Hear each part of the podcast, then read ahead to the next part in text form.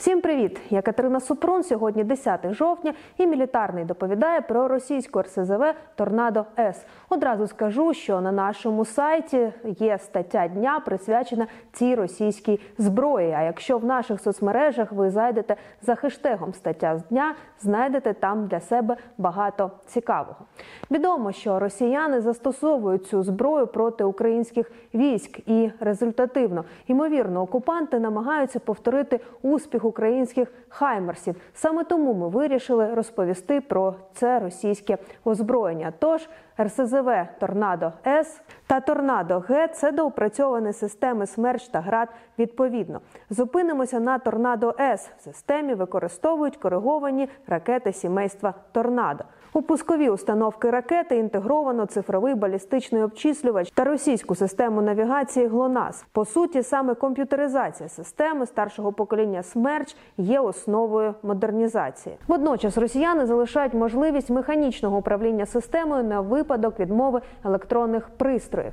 Боєприпаси, які використовуються в цій системі, є кількох видів. Реактивний снаряд з масою вибухової речовини 70 кілограмів. Також є касетні боєприпаси, які несуть 552 суббоєприпаси. Ще є касетний боєприпас, який несе 72 осколково-фугасних елементи. Дальність 120 кілометрів. Ще один боєприпас може нести 40-кілограмовий безпілотник Т-90, який призначений для оперативної розвідки цілей. Після розкриття касетної частини безпілотник починає опускатися на парашуті, і після його відділення та позиціонування він починає сканувати обстановку і впродовж 20 хвилин може передавати відеоінформацію на командний пункт РСЗВ або інших артилерійських чи тактичних ракетних комплексів. Чи це працює питання, але задум був саме такий. При цьому максимальна дальність пуску такого боєприпасу 90 кілометрів, а радіус передачі даних з безпілотника 70 кілометрів.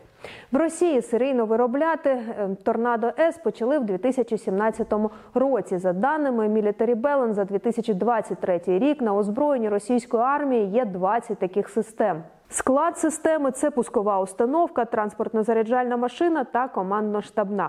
У 2017 році росіяни повідомляли про бойове застосування торнадо С в Сирії. З лютого 2022 року російські війська використовують їх в Україні. Вперше застосування торнадо С було підтверджено у березні 2022 року. Тоді росіяни обстріляли такою системою місто Покровськ на Донеччині. Згодом фіксували ракети від торнадо С у Кривому Розі, Авдіївці та Красногорівці. Вже в серпні цього року військові показали начинку ракети Торнадо С. Пломби на маркуванні датовані лютим 2023 року. А от мікросхеми та чіпи, які використані на цифрових блоках, скоріш за все китайські, ще й такі, що можна придбати, так би мовити, на цивільному ринку. Це, звісно, ставить під сумнів ефективність торнадо С, але в будь-якому разі 300-мм касетний боєприпас є небезпечним. Наразі немає підтвердження знищення російських торнадо С. А от торнадо Г є і знищені, і пошкоджені, і трофейні. Український аналог такого озброєння це РСЗВ Вільха, яка була прийнята на озброєння у 2018 році. На початку березня 2022 року повідомляли про її застосування. Ракети Р-624 уразили десятки цілей. Свідчення про використання таких ракет були і на початку 2023 року. Тож, ймовірно, українські підприємства продовжили виробництво, оскільки до повномасштабного вторгнення було виготовлено незначну кількість Р-624.